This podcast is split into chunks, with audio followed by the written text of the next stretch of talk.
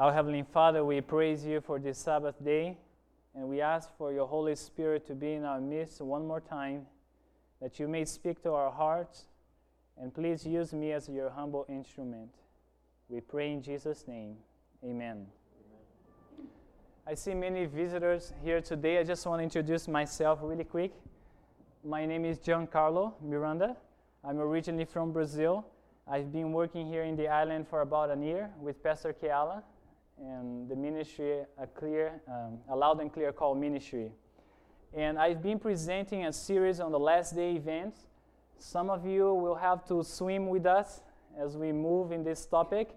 We cover about the shaking in God's church, and to, today, the presentation today, which is the sealing and the time of trouble, we will use some previous knowledge from the previous presentation, but I try to present in a such a way that everyone can follow. And I have to talk also about the latter rain before we get into this topic. One time I preached in this church about the early and the latter rain. I will do a recap. But again, if you have any questions about the latter rain, please ask me after the message because I'm trying to move to this topic over here.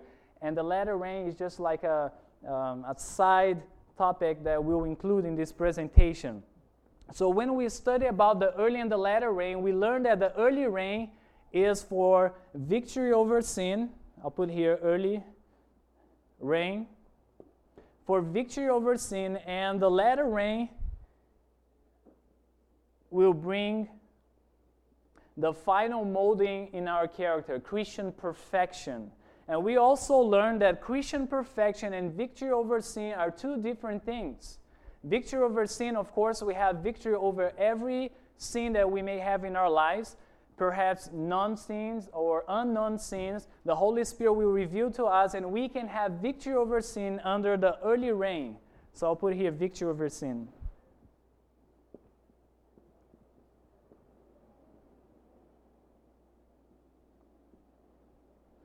And the latter rain will bring the Christian perfection.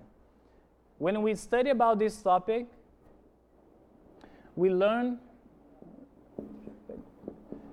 we learn that there is a development that takes place under the latter rain that did not take place under the early rain.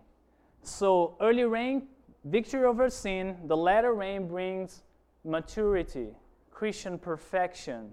And we also learn that the early rain is to preach the gospel.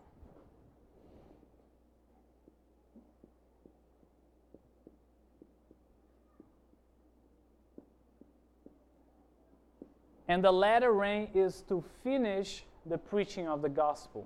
There is a slight difference over there.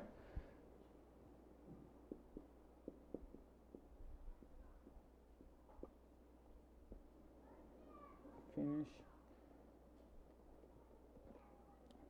I just put here finish the work. The work of saving soul and preaching the gospel we also learned that the latter rain is a season. I want you to repeat this word with me. The latter rain is a what? Season, not a day, not an event. It means that the latter rain will not fall in a single day and that's it. It begins to fall and there is a season. There is a beginning of the season and the end of the season. We also learned that the latter rain is available for us today. It doesn't mean that the church has received but it is available for us. When we obtain victory over sin and claim the promise of the latter rain, the latter rain will fall even in our days. It is available for us today. We learned that the latter rain is not waiting for the national Sunday law to pass in order to fall. I know there are some rumors in Adventism that the national Sunday law comes first and God's people will be so scared they will pray really hard and the latter rain will fall. I particularly don't believe that fear will bring the latter rain. I particularly don't believe that the latter rain is waiting for the national Sunday law. I believe that what will bring the national Sunday law is actually the latter rain. When God's people receive the latter rain, they will proclaim the message with power to the world, and as an attentive to stop the loud cry under the power of the latter rain, the national Sunday law will be passed. And when we talked about, about national Sunday law, we are not talking about Sunday law in Germany, Croatia, in Africa. We are talking about a prophetic event described in the book The Great Controversy. It begins in the United States of America and goes to the rest of the world. Are you following? Okay, so here you have the latter rain season begins before the national Sunday law, and because God's people are preaching with power, national Sunday law is passed, but the, the latter rain season continues. Those that heed the message and come out of Babylon, the falling churches of Babylon, those that do not believe the way we believe, but they are sincere and accept the message, they will also receive the latter rain to finish the work with faithful Seventh day Adventists. Just to review one more time faithful Seventh day Adventists receive the latter rain first. They proclaim the message to the world with power. And as they are proclaiming, National Sunday Law is passed, and they call people to come out of Babylon. As people come out of Babylon, they also partake of the latter rain. So the latter rain, it will fall before the National Sunday Law, and it will fall after the National Sunday Law. Are you following? Okay, having this understanding that the latter rain is a season, not a day, let's move to this topic the sealing and the, and the time of trouble. We want to answer questions like what is the seal of the living God? The Bible talks about many seals, and we want to identify what is the seal that will be placed upon the forehead of the servants of, of our God in the last days. Question number two what is the purpose of the seal? Why God's people need to be sealed in the last days? Question number three When does the sealing take place? And I think this is very important. If we can have the chronology of the sealing, we will avoid many winds of doctrines that are blowing upon Adventism today. And we talked about winds of doctrine during the shaking. That's one phase of the shaking. And number four, who will receive the seal of God? So, four questions. I want you to turn your Bibles with me to the book of Revelation, chapter 7. Let's turn there. It's talking about the seal over there, the sealing of God's people in the last days. Revelation, chapter 7. When you get there, please say amen. Okay, the Bible says, And after these things I saw how many angels? Four angels standing on the four corners of the earth, holding the four winds of the earth, that the, uh, that the wind should not blow on the earth, nor on the sea, nor on any tree. So let's meditate upon this passage. There are four angels. Where are they standing? Four corners of the earth. What is the four corners of the earth? North, south, east, and west, right? And what are they doing there? They are holding back how many winds? Four winds of the four corners of the earth.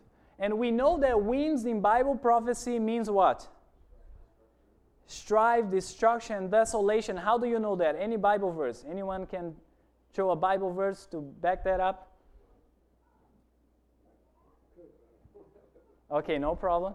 So let's try, keep your fingers here in Revelation chapter 7, and let's go to Proverbs chapter 1, verse 7, really quick. Proverbs chapter 1 and verse 7. I want you to see from the Bible what winds represent in Bible prophecy. When you get there, please say amen. amen. Okay, maybe Lloyd, could you read that verse for us? 127, excuse me.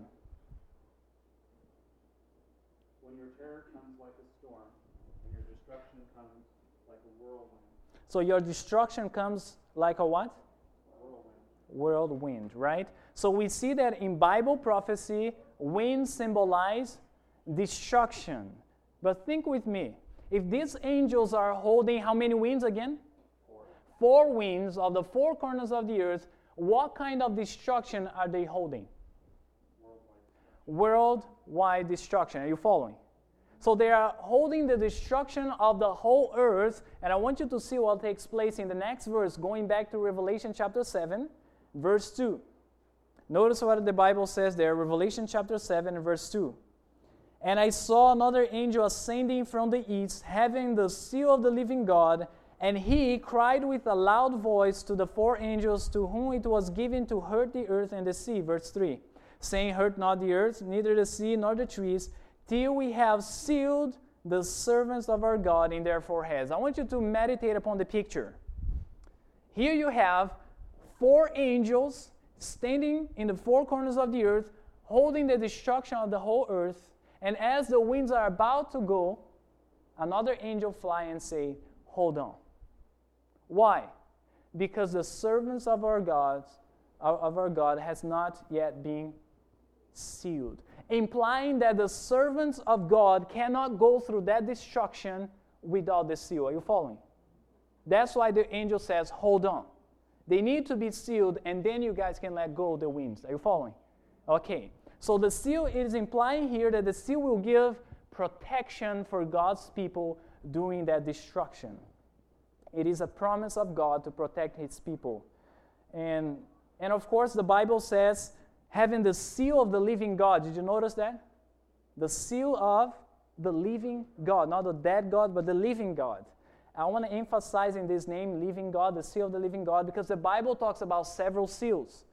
One seal is found in Ephesians, if I'm not mistaken, it's Ephesians chapter 4, verse 30. It talks about the seal of redemption. You know what is the seal of redemption? The Holy Spirit. The seal of redemption. Everyone that accepts Christ by faith, they have the Holy Spirit. Can you say amen for that? Therefore, they have the seal of redemption meaning that they will be saved. But that is not the seal of the living God that will be placed upon the servants of our God in the last days. The Bible also talks about another seal. I want you to turn to Isaiah chapter 8 and verse 16. Isaiah chapter 8, verse 16.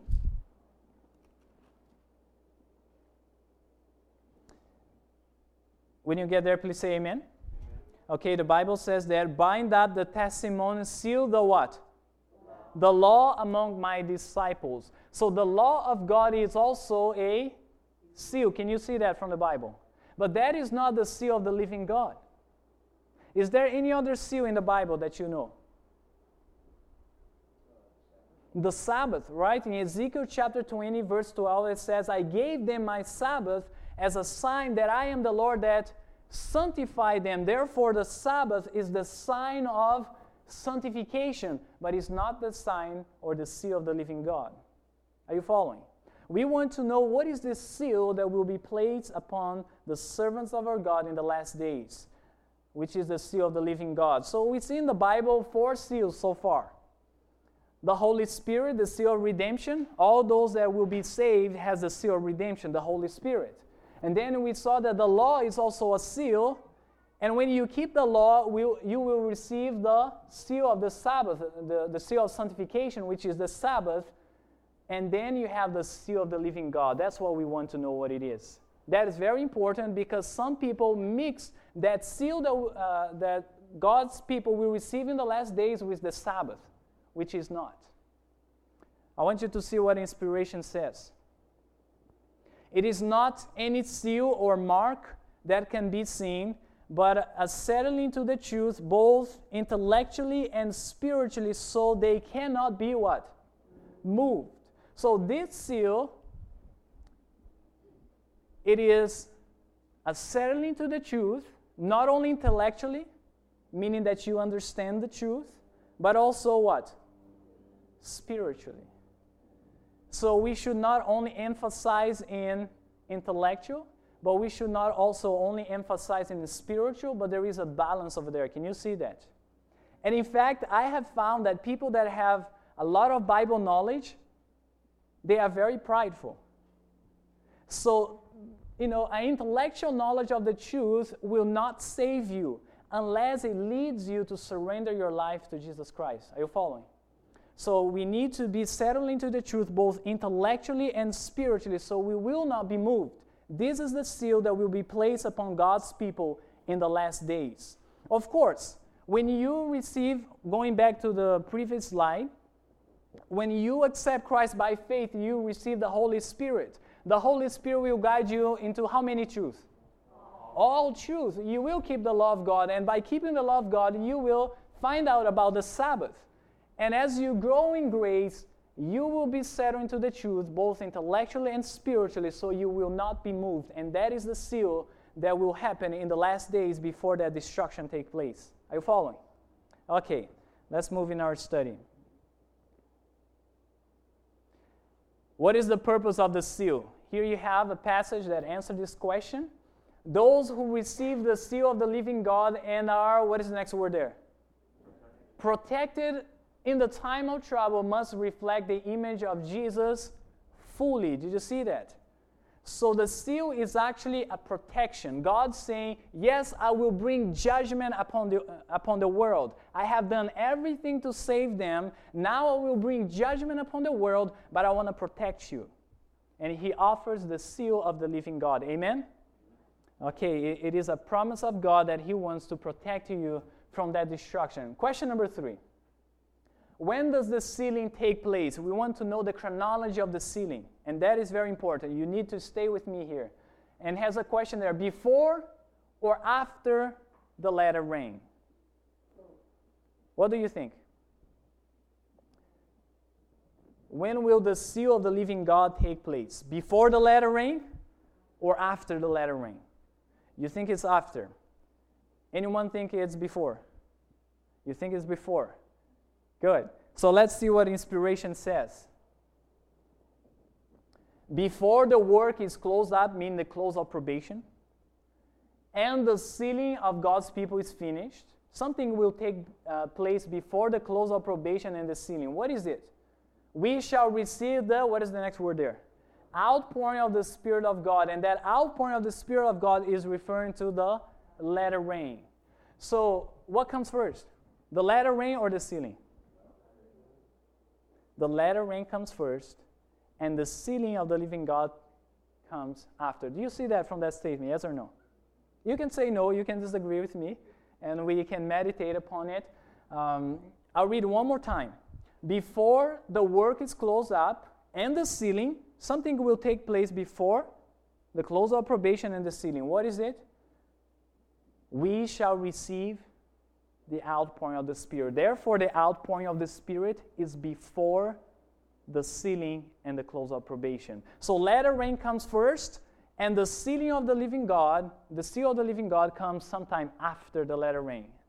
Okay, let's continue. Um, notice this statement Those who receive the seal of the living God and are protected in the time of trouble must reflect the image of Jesus. What is the next word there?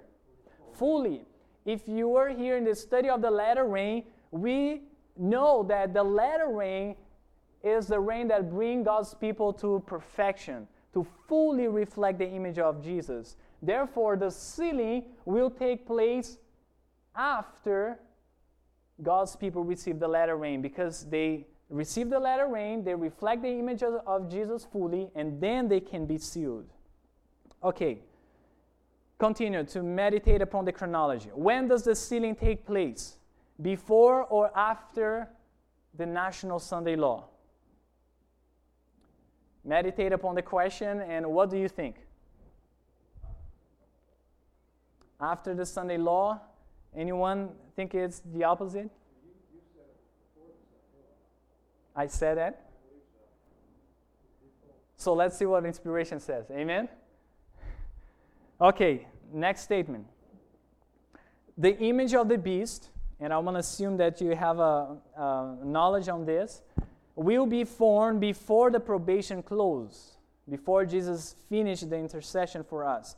For it is to be the great test for the people of God, by which their eternal destiny will be decided. And notice what Ellen G. White quotes over there Revelation 13 11 through 17. You know what is found there?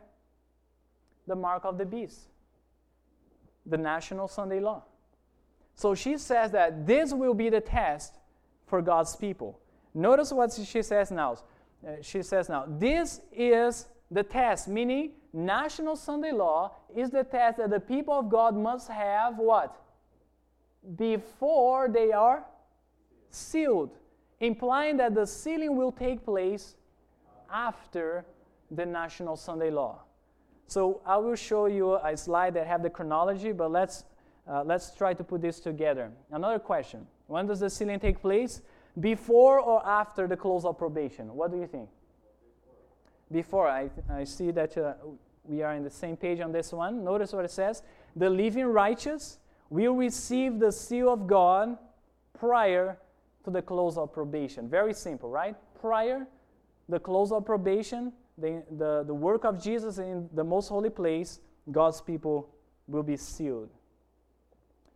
Notice this statement here. It's a long statement. I want you to follow along with me. An angel with a writer's inkhorn. This is the language of Ezekiel 9. By his side, returned from the earth and reported to Jesus that his work was done and the saints were numbered and what? Sealed. So meditate upon this. This angel, the angel of Ezekiel 9, he sealed the servants of our God and numbered them, and then he goes back to heaven. So notice what takes place now. Then I saw Jesus, who had been ministering before the ark containing the Ten Commandments, throw down the censer, meaning that intercession is over. He raised his hand and with a loud voice said, It is done. And all the angelic host laid off their crowns as Jesus made the solemn declaration He that is unjust, let him be unjust still, and he which is filthy, let him be filthy still, and he that is righteous, let him be righteous still, and he that is holy, let him be holy still. So, what, uh, what I want you to see from this statement is this the sealing take place. The angel goes to Jesus and said, Jesus, I finished the work. Immediately, Jesus throw down the censer, meaning intercession is over, probation is closed, and he says, It is done. He that is filthy, let him be filthy still, meaning after this, nobody else can be saved. Are you following? Why am I saying this? Because you will see that there are certain teachings that say that the servants of our God is sealed, and we will see it's the 144,000. And then the angel goes to Jesus, and still there is more preaching of the gospel when there is not. Jesus Christ throw down the censer and make the declaration, it is done, and it's not saying that it's done for seven day Adventists here or anything like this. It's a general language. And he that is filthy, let him be filthy still. He that is just, let him be just still. Everything has been decided in this point. Are you following? There is no more preaching of the gospel after the servants of our God are sealed. Okay, let's move on now. I want you to see this slide here. And I will put all our previous study together we study about the shaking. There are three phases of the shaking. Excuse me. There are three phases of the shaking. Um, the shaking of false teachings that we are living right now, the, fa- uh, the shaking of the straight testimony that we are living right now, and we also learned that these two phases of the shaking, it is a spiritual shaking. What do I mean by that? It means that many people are being deceived by false teachings, but they are still in the church. They are spiritually shaken, they are not grounded in the truth, but they are still among God's people. Are you following? The straight testimony, many people reject the straight testimony. They rise against the straight testimony. They do not want to hear the straight testimony, but they are still in the church because it is a spiritual shaking. They are not grounded into the truth. But when it comes to the third phase of the shaking, it is a physical shaking. When those that are um, that has not been sanctified will be weed out from among the church. And we are living this phase when the early rain is falling. However, the latter rain is available when we overcome every point be the price what it may, and claim the promise of the latter rain. The latter rain is available. God's people receive the latter rain first. and they proclaim the first angel's message. This AM stands for angel's message under the power of the latter rain. The three angels' message must be proclaimed in order. They start proclaiming, Fear God and give glory to Him, for the hour of His judgment is come, calling people to give glory to God. And what gives power to their message is their lives, their character. So they preach the first angel's message under the power of the latter rain, and this raised opposition, and as an attentive to stop the loud cry, national Sunday law is passed. That's when begin the third phase of the shaking. And there is a need to proclaim Babylon is falling because they receive the light, but yet they pass a national Sunday law to stop the loud cry Babylon is falling, come out of her, my people. And the latter rain season continues. And we will see that the latter rain season finish after the close of probation. And I will explain, expound more on that. And then you have the sealing prior to the close of probation. And when close of probation happens, he that is filthy, let him be filthy still. He that is just, let him be just still. And then we will see the uh, time of trouble, which is the seven last plagues and the second coming of Jesus. We will come back to this slide. And let's continue in our study. I will open for a question. I see some uh, hands raising. I will open for a question in a minute. Where is the close of probation in the Bible? We already saw Revelation 22, verse 11 that passage that says, He that is filthy, let him be filthy still, and he that is just, let him be just still. That is the close of probation. And you also have Daniel chapter 12, verse 1. When Michael do what? Stand up, right?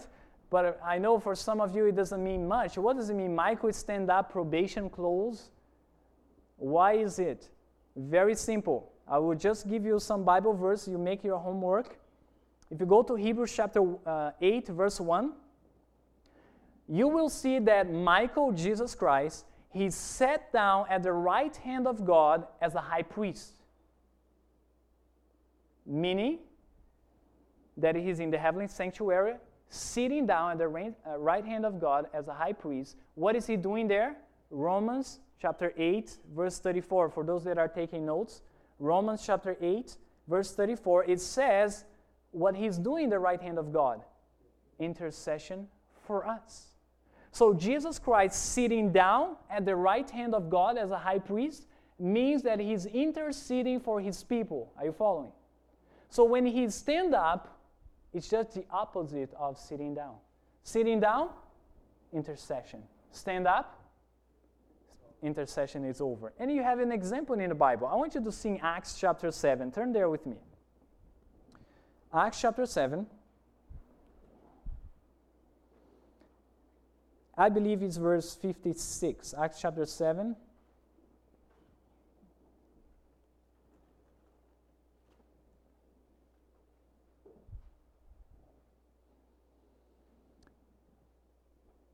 Do you remember the close of probation for the Jewish nation in the end of the 70 weeks prophecy? Remember that prophecy? Yes or no? Okay. So probation closed for the Jewish nation in the year 34 AD. I want you to see what Jesus was doing in that day. And we know what closed uh, that event was uh, marked by the stoning of who? Stephen, right? Notice what Jesus was doing in that day. In verse 56, if I'm not mistaken, and said, Behold, I see the heavens open. This is Stephen speaking. And the Son of Man doing what?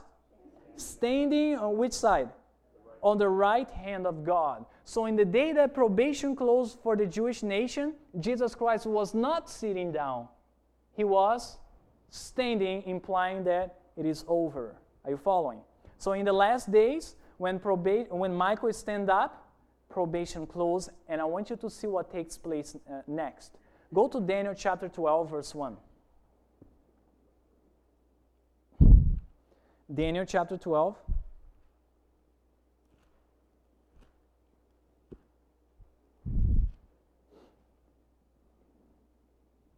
And verse 1. When you get there, please say amen. amen. The Bible says, And at that time shall Michael stand up, the close of probation, the great prince which standeth for the children of my people, and there shall be a time of what? Trouble. So the time of trouble begins when when Michael stand up, or you can say when probation close. Following? Probation close, time of trouble begin. I want you to see now from the Bible the different names that the time of trouble receives. Go to Zephaniah chapter 1. Zephaniah is after, uh, way after Daniel, one of the minor prophets, not in importance but in size. Zephaniah chapter 1. And verse 15. When you get there, please say amen. It says there, that day is a day of, what is the next word there? Wrath. A day of what? Trouble. And distress. We can stop right here. Can you see that the, the day of trouble is also called the day of wrath? Do you see that? Yes? Meaning, I know, you know, I don't want to lose you right now. Meaning that these two terminologies are interchangeably in the Bible. Yes or no? Do you see that? Okay. Therefore, I can say, you know, the day of trouble or the day of wrath interchangeably. The same thing. So, having that in mind, I want you to turn to Revelation chapter 15. Revelation chapter 15. Because when Michael stand up, we have the time of trouble, which also called a day of wrath. In Revelation 15, verse 1, it says there, And I saw another sign in heaven, great and marvelous, seven angels having the seven what? Last plagues, for in them is filled up the, what is the next word? The wrath of God. Do you see that? The wrath of God. Therefore, when Michael is stand up, you know what comes next? The wrath of God or the time of trouble, which is the seven last plagues. Are you following? Probation close, seven last plagues. But it doesn't stop there, the time of trouble the day of wrath. Turn with me to the book of Revelation, chapter 6. In chapter 6 of Revelation, I want you to see one more event which is also called the day of wrath, which we saw is the same day in the time of trouble. Chapter 6 of Revelation, and I'm going to read from verse 16, assuming that you know the context, it's talking about the second coming of Jesus in these verses, beginning 14. But let's go to verse 16 now and it said to the mountains, the wicked, and rocks, Follow us and hide us from the face of him that sitteth on the throne and from the, what is the next word? Wrath of the Lamb, for the great day of his wrath is come, and who shall be able to stand? So we see that the second coming is also called the day of wrath. Therefore, when Michael stand up, probation close, you have seven last plagues, and then what is the next event? Second coming of Jesus. Yes or no? Okay. I want to read this statement. Please follow with me as I read. Just before we entered in enter it the time of trouble. I didn't put there the time of trouble. It is an inspiration. We all received the what? the seal of the living God. Then I saw, I think we read this one, right? Then I saw the four angels cease to hold the four winds. Who received the seal of the living God? Turn with me to Revelation chapter 7. We already talked about this, but let's see from the Bible. Revelation chapter 7.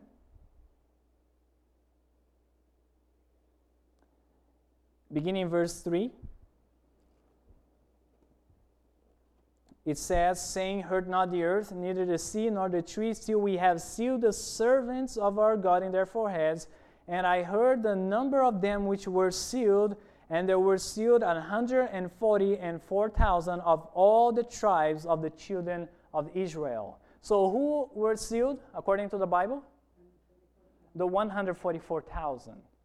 And it says, from all the Tribes of Israel. If they are from the tribe of Israel, what nationality are they? And don't get too nervous. I'm going to talk about this, okay? Okay, they are what? If they are from Israel, they are what? They are Israelites or, or Jews, right? However, you know, for those that have been in my studies on Wednesday, we have to use now the transfer of the covenant. I'm going to explain very uh, quick for you. It's a principle of how to study the Bible. Okay, I don't want you to be lost now. I know it's a new concept for some of you. In the Old Testament, listen carefully. In the Old Testament, things were literal and local. I'll give an example. Babylon in the Old Testament is literal Babylon, a literal nation located in a specific area. Isn't that true? Yes or no? But when it goes to the New Testament, it's no longer literal Babylon, but spiritual Babylon, not located in a specific area, but located all over the world. It is worldwide. Are you following?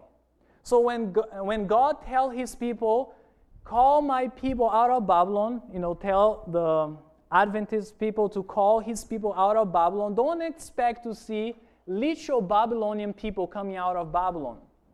So it is a spiritual language now. We see also that in the Old Testament, God's people, there were literal Jews located in a specific area. Isn't that true? But when it goes to the New Testament, God's people are spiritual Jews located all over the world. I want to, uh, to show you a few Bible verses. Go with me to the book of Romans, chapter 2.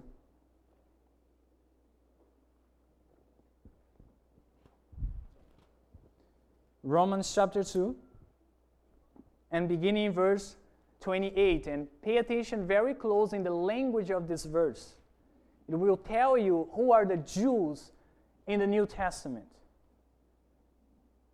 Beginning verse 28, in chapter 2, it says, For he is not a Jew, which is one outwardly, neither is that, that circumcision which is outward in the flesh.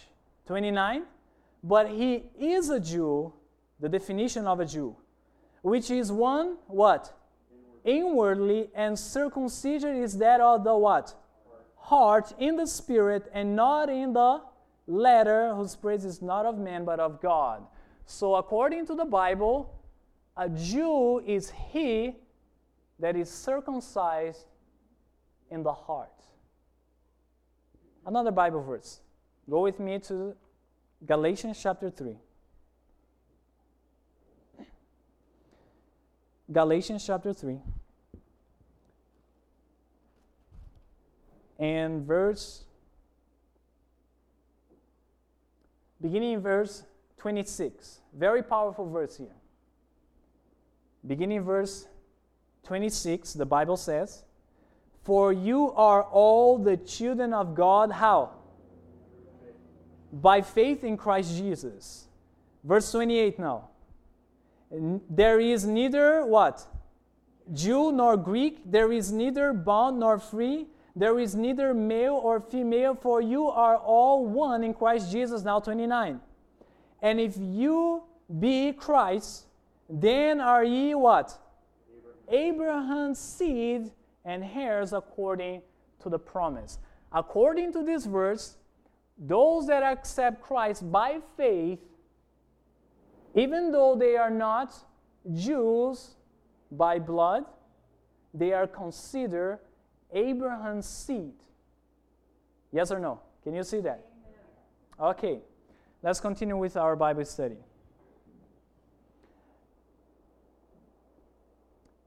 The people of God, symbolized by a holy woman and her children, were represented as greatly in the minority. In the last days, only, what is the next word there? A remnant still exists. Let's stop right here. I want to highlight something that perhaps some of you heard, some of you never heard, but I want to talk about this. It says very clear that the people of God is symbolized by a holy woman, but not only that, and her what? Children. And how much are they? Both, the woman and the children. were represented as greatly in the minority. You will see why I'm highlighting this. Because sometimes people make the difference between the woman and the children. The women are um, just a few people, and the children is a, a multitude of people. But I want to highlight that that's not what this statement is saying. It's saying that the woman and the children, that is God's people in the last days, they are represented greatly in the minority. In the last day, just a remnant still exists. So let's talk about the 144,000 here. Before we get divided uh, whether this number is literal symbolic, I want to say this. If you believe this number is literal, 144,000, every time you see 144,000, you leave it literal. But if you believe it's symbolic, every time you see that number, 144,000, you have to put great minority or a remnant. Are you following? So, God's people in the last days, the 144,000, it is just a remnant. Let's continue in our study. Why are they in such a small company? Why is God's people like such a small you know, number of people in these last days? A great minority or 144,000. Let's see some statements. There are several reasons for that. We study about the shaking. The shaking of God blows away how many? Multitudes. Like dry leaves, prosperity multiplies a mass of professors. Adversity, talking about National Sunday Law, purge them out of the church. So, one reason for such a small minority is the shaking that will blow away multitude of professors that profess to believe in the Adventist faith. To stand in defense of truth and righteousness when the, what is the next word? Majority forsake us to fight the battle of the Lord when the champions are how many? Few. This will be our test. I see this passage as a promise, actually. There will be few in the last days that will stand for the truth. Amen?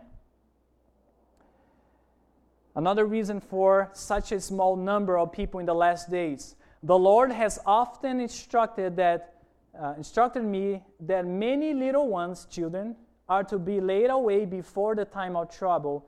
We shall see our children again.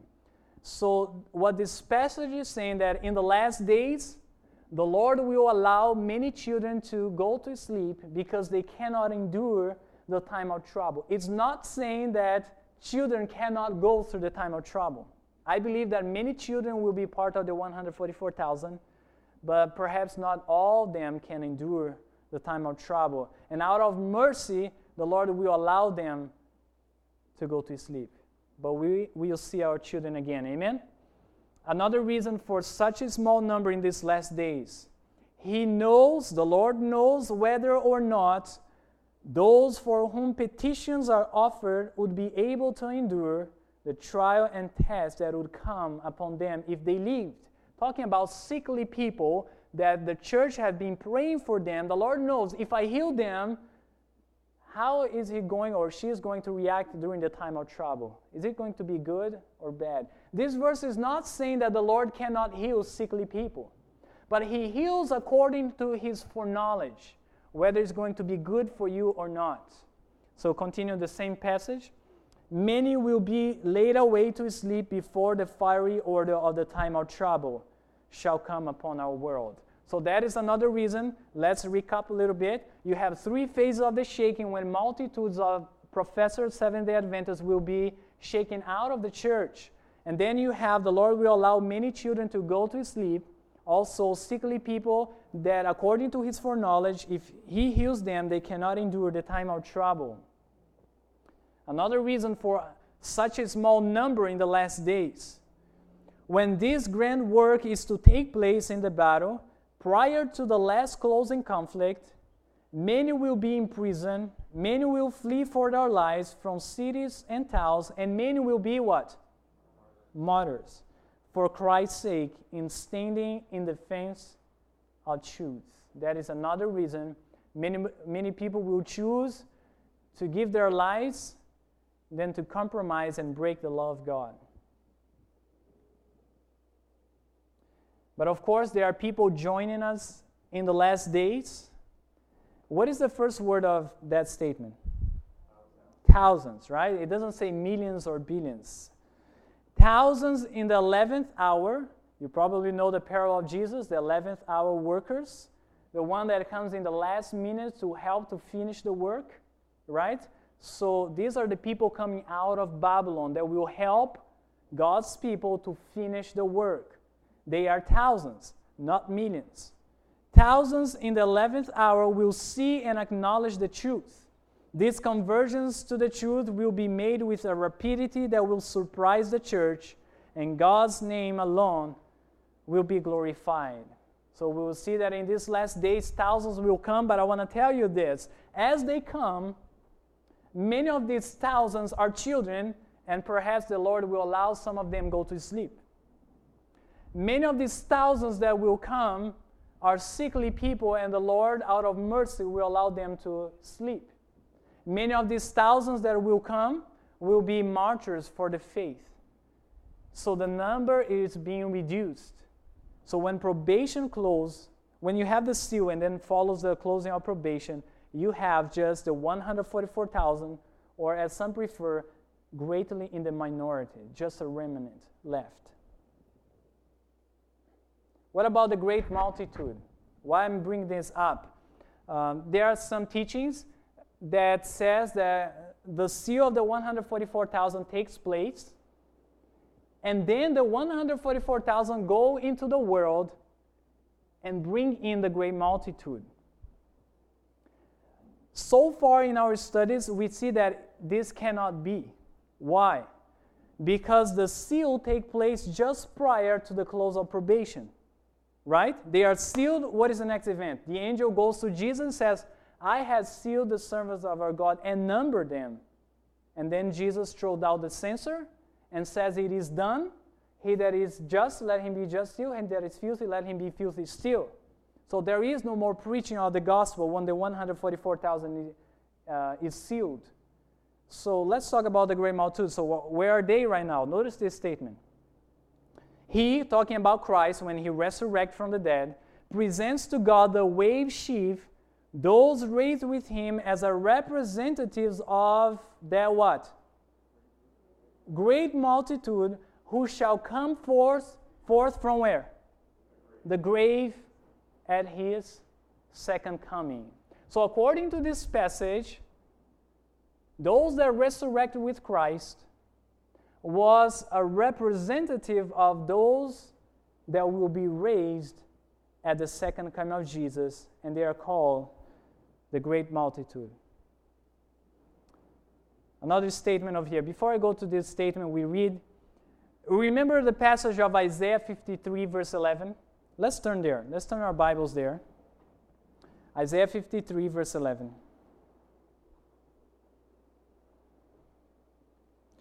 And I need you to use your brain on this passage. Amen? I don't hear amen.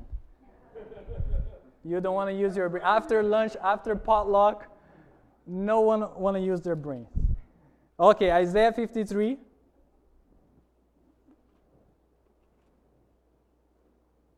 Verse 11. When you get there, please say amen. amen. He, Jesus, shall see of the travail of his soul. Stop right here. What is the travail of the soul of Jesus? What is he referring to? I'm sorry? The burden of sin, right? Referring to his death, right? Dying for the sins of the world. That is the travail of Jesus. Continuing. And shall be satisfied. By his knowledge shall my righteous, Jesus, my righteous servant, justify many, forgive many, for he shall bear their iniquities. So, according to this verse, Jesus Christ, when he sees the result of his travail, his death on the cross, he will be satisfied. And I want to believe that the result of the travail of the soul of Jesus are all those that will be justified according to the context, right? All those that will be saved Are you following? From the days of Adam all the way to the close of probation. That is the result of the travail of the soul of Jesus, his death on the cross. So, having that in mind, I want you to, uh, you to read this next statement. Then, in the results of his work, Christ will behold it is recompense. What is the recompense of the work of Christ? In that great multitude which no man could number, presented faultless before the presence of his glory with exceeding joy. He, whose blood has redeemed and whose life has taught us, shall see of the travail of his soul and shall be satisfied. According to this passage, the travail of the soul of Jesus is the work, the result of his work is the great multitude which no man can number. Meaning that the great multitude is all those from the days of Adam to the end of time that will be saved. Yes or no? Okay. Let's continue in our study. I had something, but just forgot. What is so unique about the 144,000? Let me tell you a story. And then we'll see some statements. The plan of salvation is all about God trying to restore man to his original state. And he begins step by step. That's how he does in our lives. Amen? step by step. That's why you see righteous people in the Bible with several wives, but yet God called them righteous because it was not time to deal with that. That's why you see righteous men in the Bible exercise intemperance, drunk with wine, but yet God calls them righteous. It was not time to deal with that yet. And God started leading his people step by step.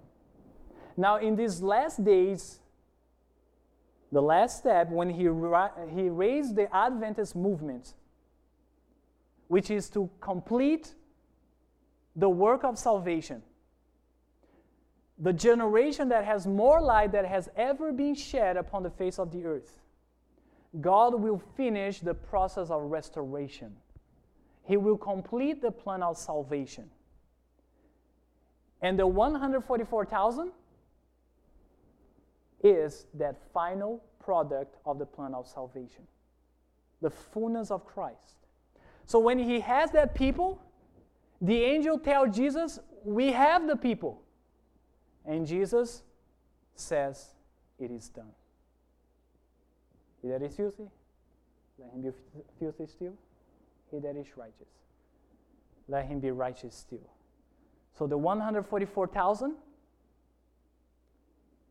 they vindicate the character of God. How? God said that everyone could keep the law of God perfectly. Satan said, that's not true. Now you have the 144,000 proving to the whole universe that the grace of God is sufficient for us. Amen? When Satan is saying no, now we will see the dust of the earth. That's why God made us out of the dust of the earth. To show that even the dust of the earth can keep the law of God if they surrender their lives to Christ. Amen? They vindicate the, the character of God. And there is one more thing. And if you don't get that, it's okay. You may have an indigestion now the 144,000, because of them, everybody else can be resurrected. Why?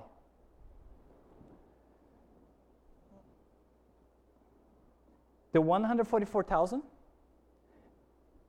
they prove that if others that died in the faith, if they would have had the same opportunity that the 144,000 had, if they would have had the same light that the 144,000 had, they would also attain the same perfection that the 144,000 attained. So the 144,000 and the rest that is dead, the faithful one dead that is waiting for the second coming, both of them, they are under the same grace, the same power, the same gospel.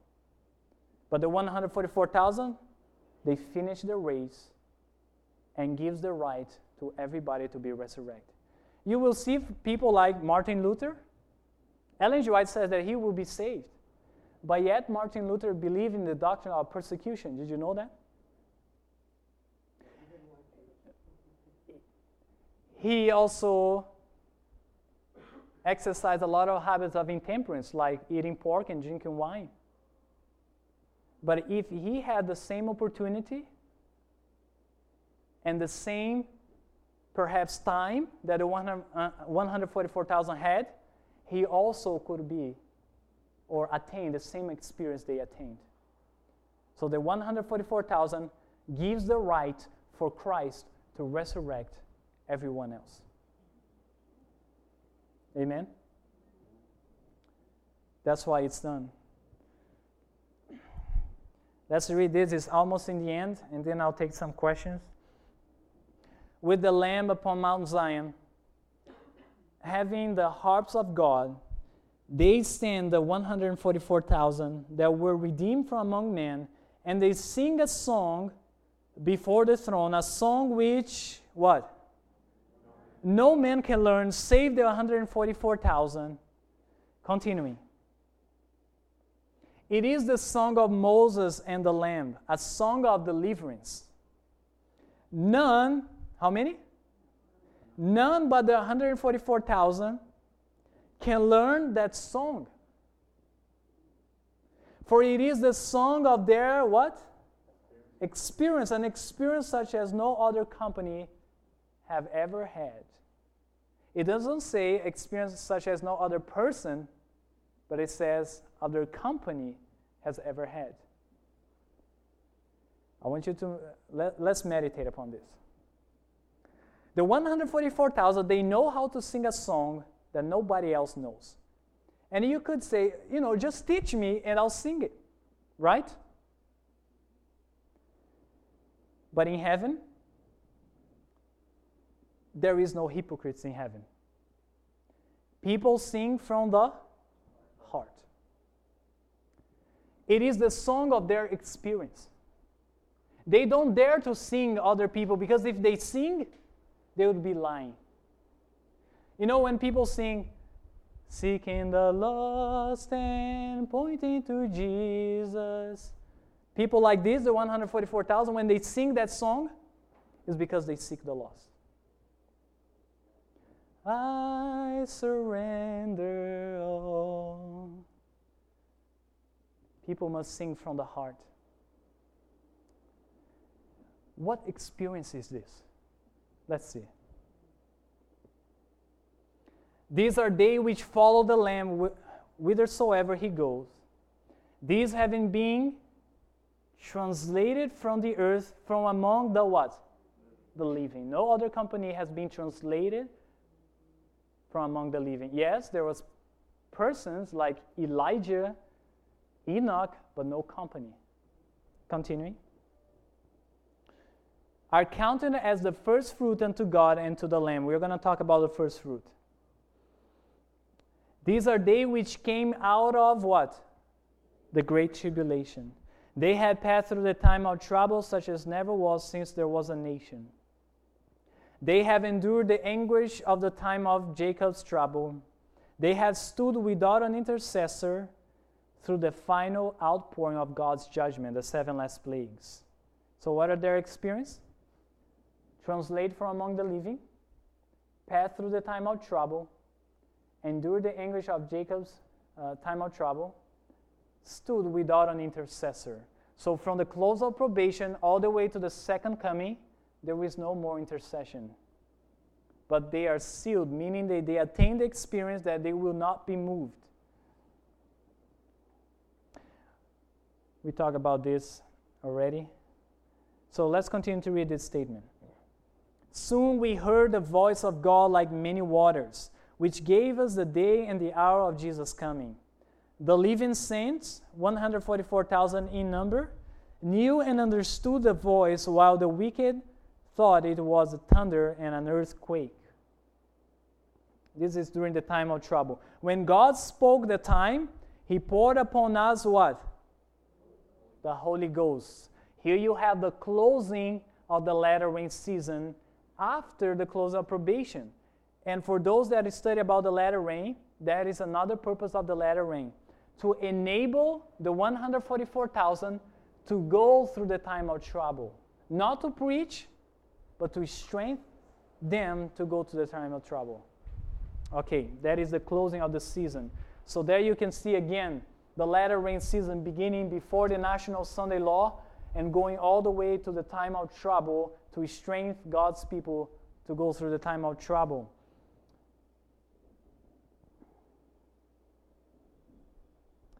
I want you to notice that, you know, we as Seventh day Adventists, again, one more time, let me repeat this and emphasize this. Our focus sometimes is on the beast. We want to see which beast will move first. If it is the papacy or if it is United States of America. And we are waiting these beasts to bring about the National Sunday Law. And we hear about National Sunday Law like for decades, or we can say even a century, since 1888. But it, it never passes. I believe it is Satan's purpose to keep God's people always looking to the beast. It is the national Sunday law that will bring about all the last day events that we know as a people. It is the national Sunday law that brings the latter rain, the persecution, uh, the close of probation, the seven last plagues. When it is not, it is the latter rain.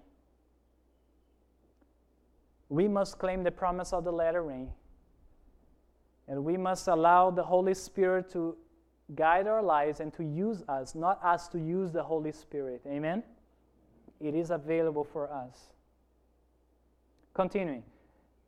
Soon our eyes were drawn to the east, for a small black cloud had appeared about a half as large as a man's hand, which we all knew was the sign of the Son of Man.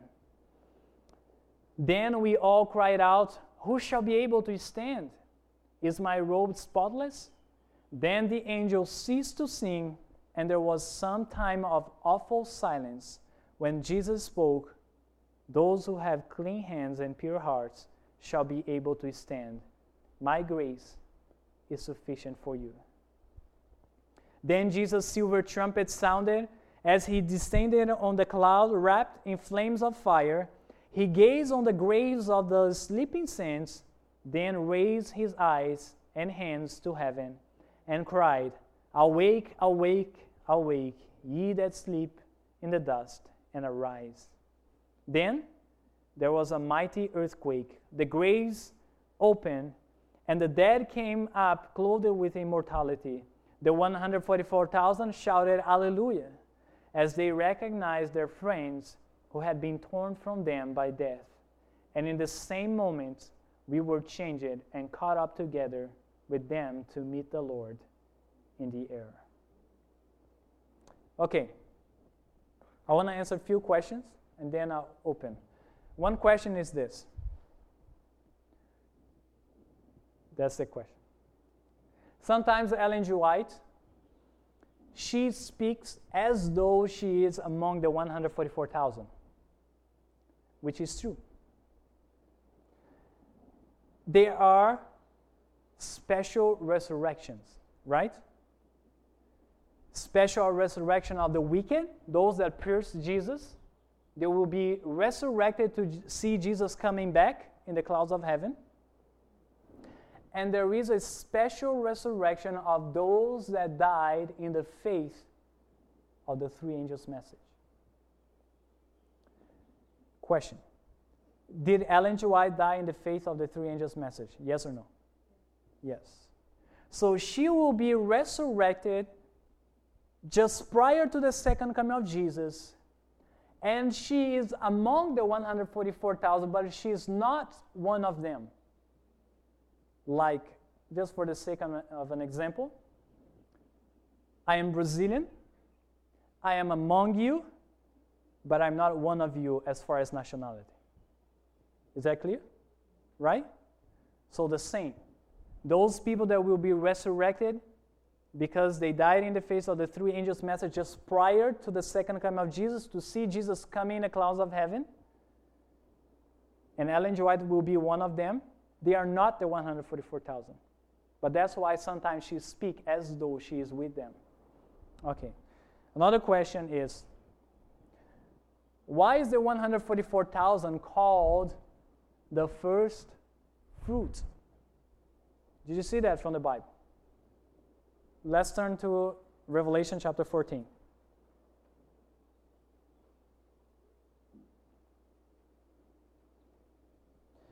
Revelation chapter 14.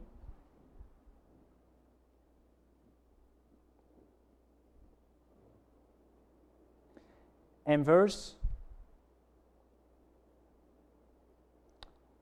4. These are they which were not defiled with woman talking about the 144,000, for they are virgins. These are they which follow the Lamb whithersoever he goeth.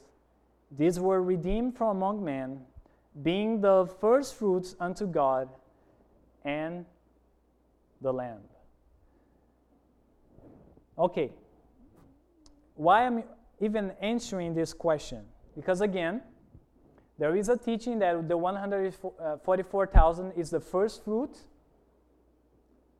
Therefore, they assume that there must be a second fruit, right?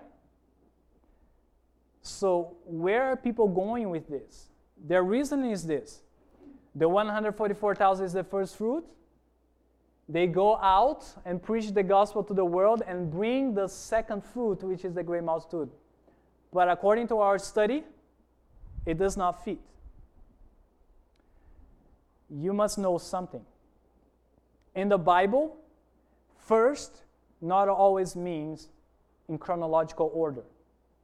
A classical example is David. David was the youngest son, but yet the Bible called him the firstborn. Why? Because he had the right of the firstborn. You have Jesus Christ, is called the first fruit of the dead. But who was the first one that was raised from the dead? Moses. But Christ is the one that had the right. So be careful to assume things. When you make a doctrine like this, the 144,000 is the first fruit, therefore, there must be a second you are assuming too much. The 144,000 is the first fruit. If you study about the first fruit in the Old Testament, it was a special offering for the priest. Do you remember when it says that the 144,000 will follow the Lamb wheresoever he go? And by the way, the Lamb is Jesus Christ, our high priest. The 144,000, Jesus Christ go another planet, the 144,000 goes. Jesus Christ come to the earth, the 144,000 come. They follow the Lamb wheresoever he goes. They are a special offering to Jesus Christ. If you really want a harvest, just see the context of chapter 14. What is the harvest there in chapter 14? Come with me there again.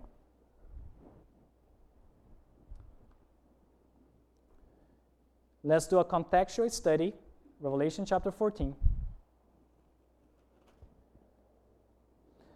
And verse 14. I have a few questions for you, a couple questions. And I looked, and behold, a white cloud, and upon the cloud one sat like unto the Son of Man, having on his head a golden crown, and in his hand a sharp sickle. Let's stop right here. Who is this man coming in the clouds of heaven, having a golden crown, implying that he's a king. Who is this man? Jesus. And what event is it describing when Jesus will come as a king, having a sickle, implying that he will harvest? What event is that? Second coming, when Jesus will come from the clouds of heaven. So if you really want to see a harvest, you have the 144,000 first fruits, and then you have the resurrection from the dead.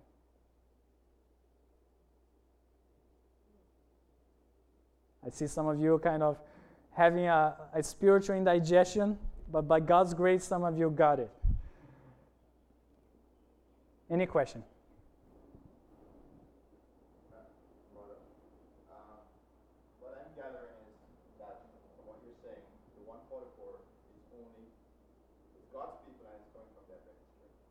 No, I didn't say that. Okay. Yeah. So, does God have all the righteous people in all denominations? Yes, He does. Okay. So, are they going to be saved too? Yes, they will. Okay. So, um, the 144 is not of the church. They're from a, a, a variety of denominations. In, including Seventh day Adventists.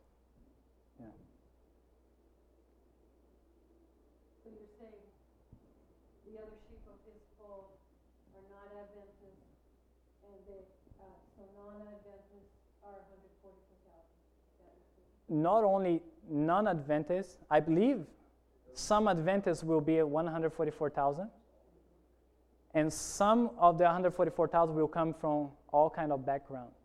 I believe that. But remember, why it reduced so much the number? We saw the, the shaking, right? And then we saw little children allowed to go to sleep. We saw sickly people dying, right? We saw also many people will be martyrs. So we saw all this happening that decreased the number of the righteous in the last days.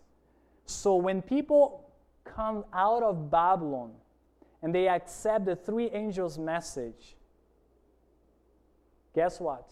They become spiritual Jews. They came out and they crossed to God's side. Perhaps at that point, some of them will never worship with us in a building like this because one, once national Sunday law is passed and start to, to progress and be more rigid, rigid, how do you say? Yeah, more severe, right? Eventually, we will not walk through these doors on the Sabbath. God's people now is just like the righteous people that you know the um, how to say yeah the righteous people. It's not like the building or the de- denomination anything like this. Yeah. So when they accept the three angels' uh, faith, they become spiritual Jews. Yeah.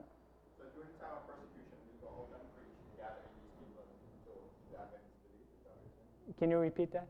During the time of persecution, the Sunday law okay. fast, we'll be scattered, we'll go out into the other denominations to gather people.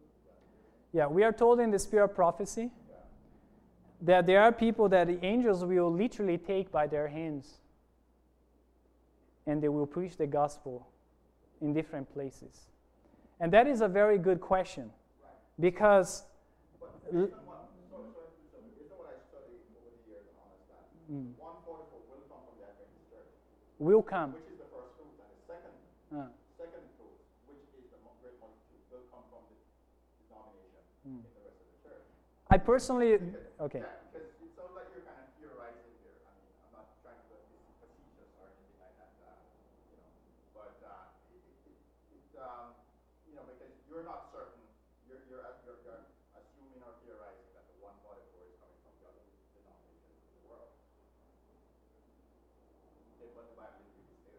Okay. How I got to this conclusion?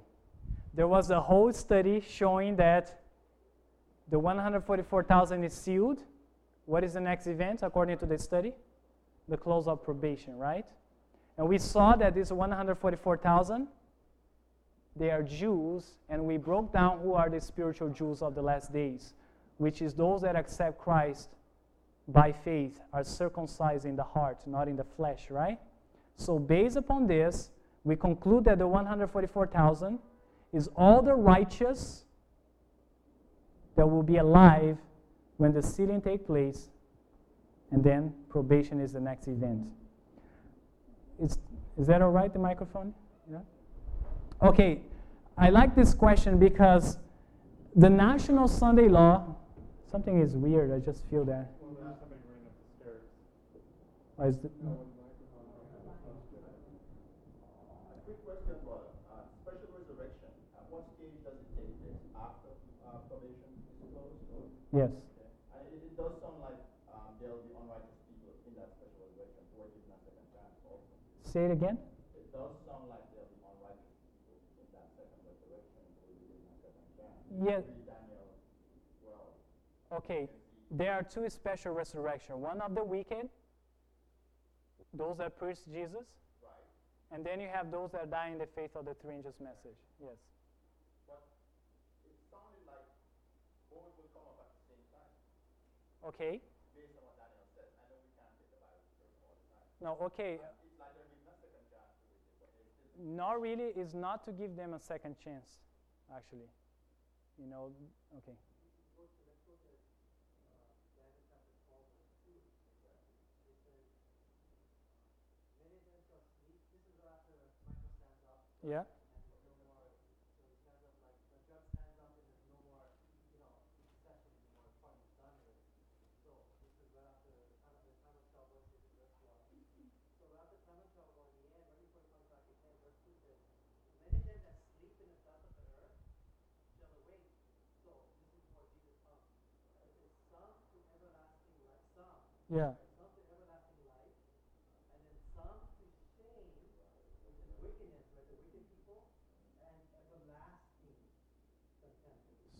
So showing that there are two resurrections, one for life and one for condemnation. Yeah. Yeah. I don't believe the relevance is whether it is at the same time or- not. The relevance here is there will be two special resurrections. One for life and the other is for condemnation. Meaning, you know, probation once probation is closed, every case has already been decided. They resurrect and Jesus says very clearly, you will see the Son of Man coming. You know, for those that pierce him, you will see the Son of Man uh, sitting on the right hand of God. So Jesus Christ said, there is no second chance at that point. So they are resurrect for the nation, the resurrection of the nation.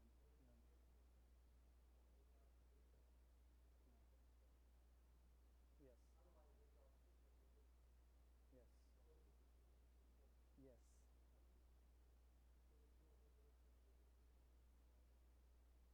There is. This is talking about the resurrection of those that pierced Jesus.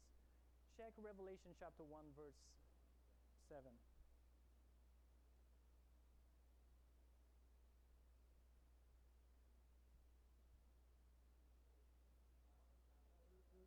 Let's follow over here and then we proceed to our next question. Yeah.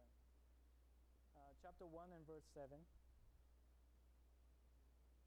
Behold, he cometh with a cloud, talking about Jesus. How many eyes